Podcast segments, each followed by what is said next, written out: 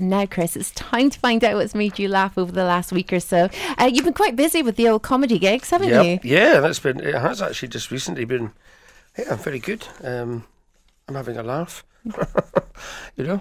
Well, I'm glad to hear it because otherwise there'd be not much point.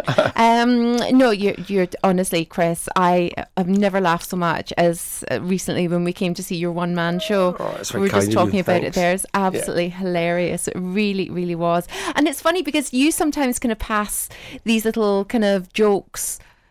You know, to myself and Uh-huh. our Stuart here in the studio, and uh, it, it's different hearing it live, though. Oh, I know, I know. I Very get told that all the time.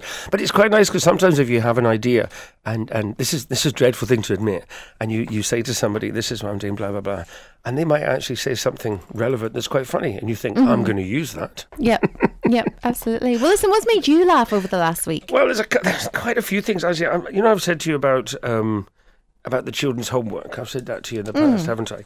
And there was one came up, and this is for um, class two children, which I presume slightly younger than my daughter. And this is the this is the the actual question, right? It says there were some people on a train. 19 people get off the train at the first stop. 17 people get on the train. There are 63 people on the train. How many people were on the train to begin with? And this is for seven-year-olds Right, okay. right?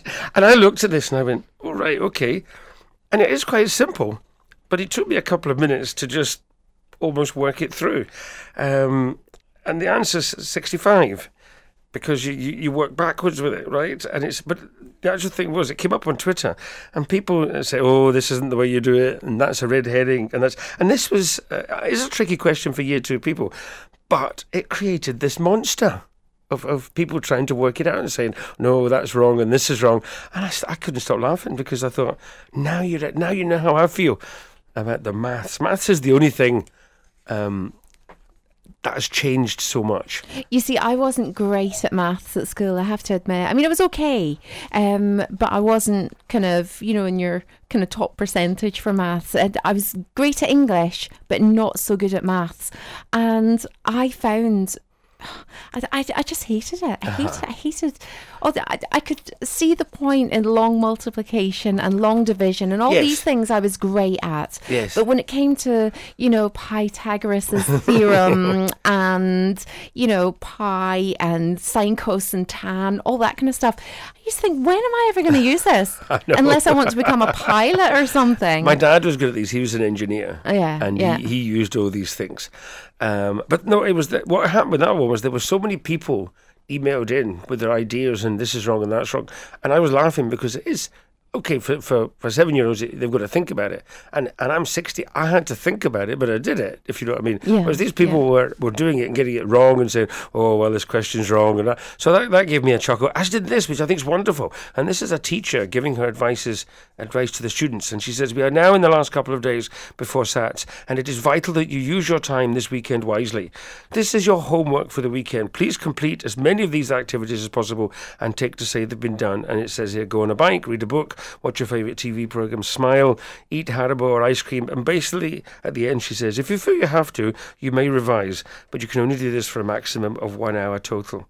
Yeah, I see. There's been a lot of, you know, kind of controversy in the news recently about the SATs and how they're too putting too much stress on children, and and yet some people are saying, well, actually, our kids need pushed more. And if you look at where we are in the the kind of league tables when it comes to, you know, performance Uh-huh. of children around the world, um, they're saying that we're not pushing our kids hard enough, and that in the the kind of business sphere, um, globally, that we're not doing them any favors if they want to go into business abroad or Uh-huh. But I don't think it's our education. I, I think you're right. I think it's the pushing of the children because people come over here to be educated and then do better than, than our children, if you know what I mean. But she says at the end of it, she said, and this is what made me laugh Mrs. Tom is in charge of worrying. You don't need to. You were all amazing, and I couldn't be more proud of you. That's her teacher. Isn't that wonderful? See, that is lovely. I mean, I went to a very, very strict school, and because you know we were made to study for three hours every night, hmm three hours, um, which is a long time when you don't feel like studying. Of course. of course. so And then you have the boring conference. Did you hear about this? And this sold out. This sold out. And actually says there's a specific aim of being boring, and it's sold out in record time. Um, and uh, it, it, they're talking about East German pedestrian crossing signals, paper bags, lampposts, toilet roll quality control codes, and bricks. And it's a sellout. Uh, it's on the 7th of May, or it was on the 7th of May. And it's to combat the Interesting conference because it seemed like the obvious, obvious things to do. Yeah, but most conferences are pretty boring anyway, aren't they? I think this one went out of its way, though. I mean, mm. when you think about it, uh, and there's a list of things IBM tills, the sounds made by vending machine, the shipping forecast, barcodes, yellow lines, London shop front. I mean, it just goes on and on. And I did have a giggle uh, when I saw that, and I thought, I'd it's interesting. It the boring conference was more interesting than the interesting one. Okay, give us one last quick one. Okay, in Cardiff, where they make Doctor Who, you get a discount off a coffee if you ask for it like a Dalek. You get 5% off your coffee if you ask for it like a Dalek. Do you know something? I am going to go down and tell our Nina that. Uh, Nina from our Cardiff studio, I'm going to tell her and can see you, if she gets a free coffee. Can she do a Dalek impression? Oh, I don't know. I'm sure she could. Do you think you could? Exterminate. Oh, I like it. okay, the, the, first the first impression was Chris, and that one was me. Listen, thank you so much for taking us through what's made you laugh over the last week. Um, are you in the State Bar this weekend? We are indeed. We are indeed. We're every every weekend now, right the way through. Um, if you want to know who we got on, it's uh, www.comedyatthestate.co.uk. Fantastic. And if you do get the chance to come and see Chris in Glasgow, even even make a special journey, then do. He's very, very funny.